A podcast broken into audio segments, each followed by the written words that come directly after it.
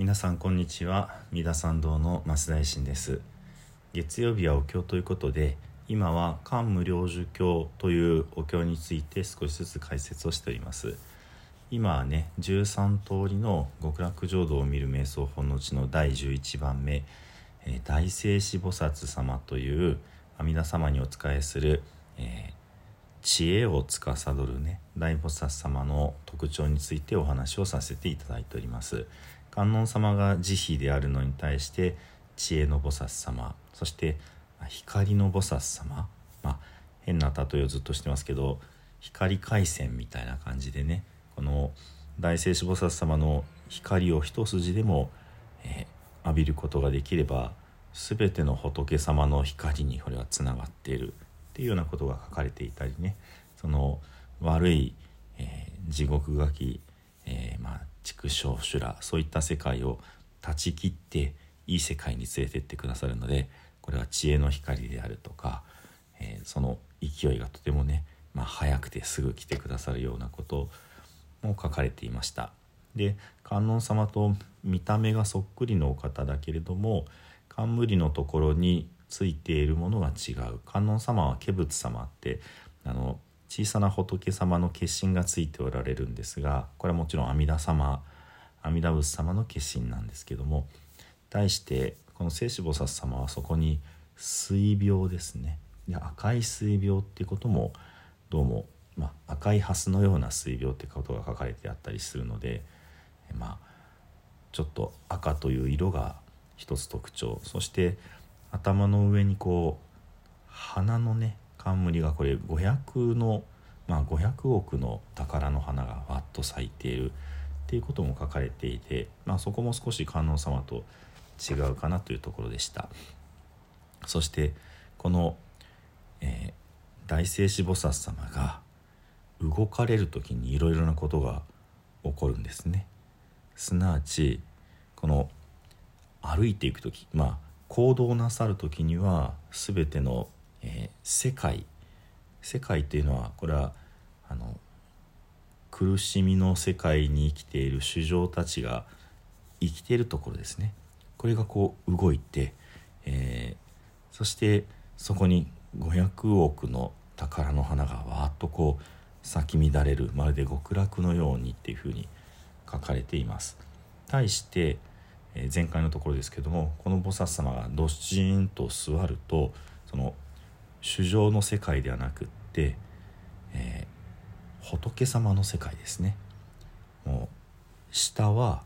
えー、根高仏という仏様の世界から上は、えー、光明王仏という、まあ、どちらにしても光の仏様のお名前になってますが光明王仏という仏様の世界までがこうぐらぐらっと揺れ動くんだってことが書かれてあります。なのでまあ非常にこうパワフルなイメージですね。で今日はその、えー、座られた時の続きが実はありましてそこをご紹介させていただくんですけどもこの、えー、下の下方金光仏説下にある金光仏という仏様の国から上の、えー、上方光明王仏説光明王仏という仏様の世界までの、えー、その続きね。王豪中元。その、えー、中間間において、えー、無料人寿粉塵無料呪物粉塵関税音大聖子と書かれていて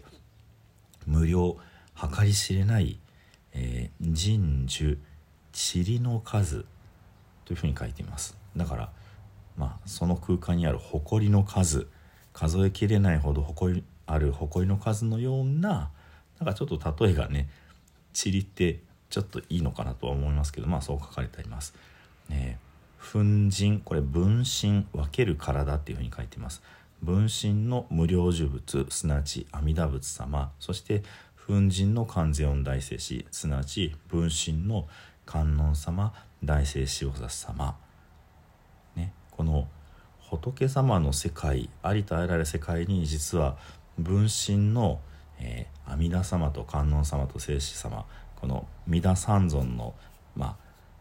化仏様ですよね。ここで「粉人」という言葉になってますけどもがいっぱいこう派遣されていらっしゃるんですね。どうやらどうやら。そのその、まあ、無料神樹の粉人の、えー、阿弥陀様観音様聖子様がですね続きね「海質雲十極楽国土」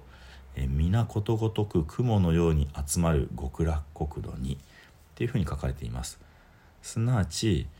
ありとあらゆる世界に散らばっておられた分身がこの大聖子菩薩様がどっしんと座れた時にぎゅーっと雲のようにこう集まってくる極楽国に帰ってこられる。そして「えー、色即空樹座蓮華座」えー、おそばを塞ぐ、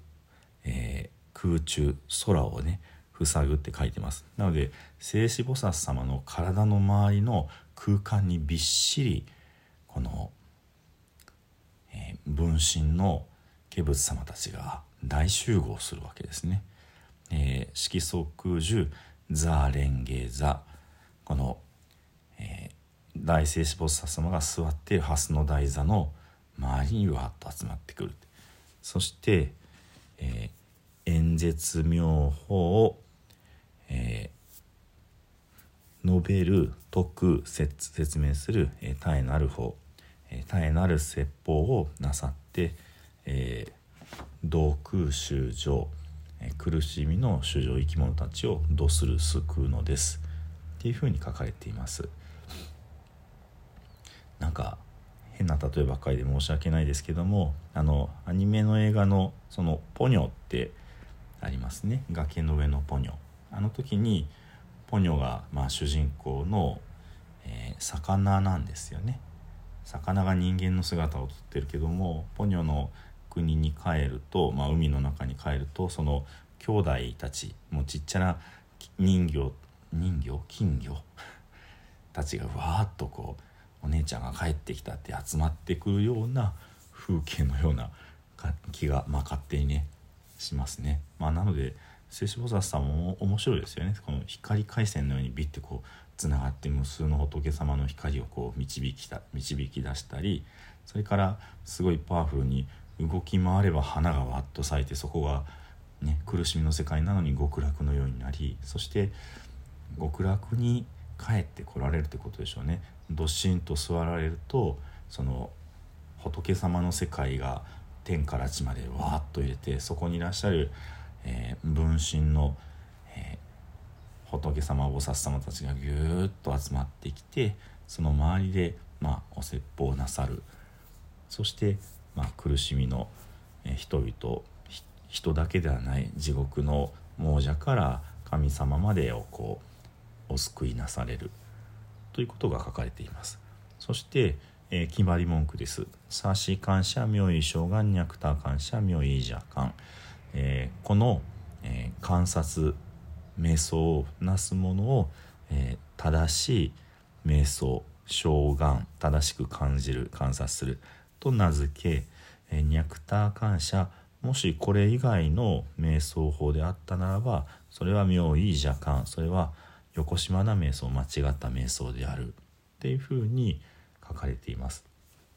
ですのでその、まあ、非常に厳密にねこの聖子菩薩様とはこういう方ですよっていうことを釘を刺しているわけですね。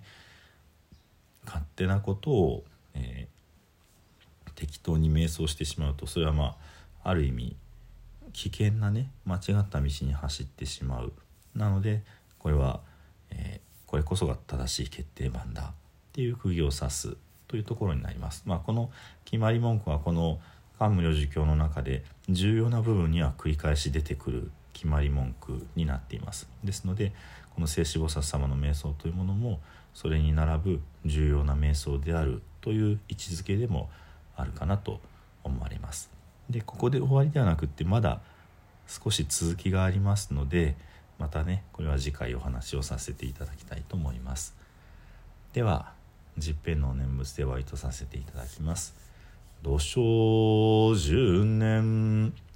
ナムアミダブナムアミダブナムアミダブナムアミダブナムアミダブ。ナムアミダブナムアミダブナムアミダブナムアミダブ。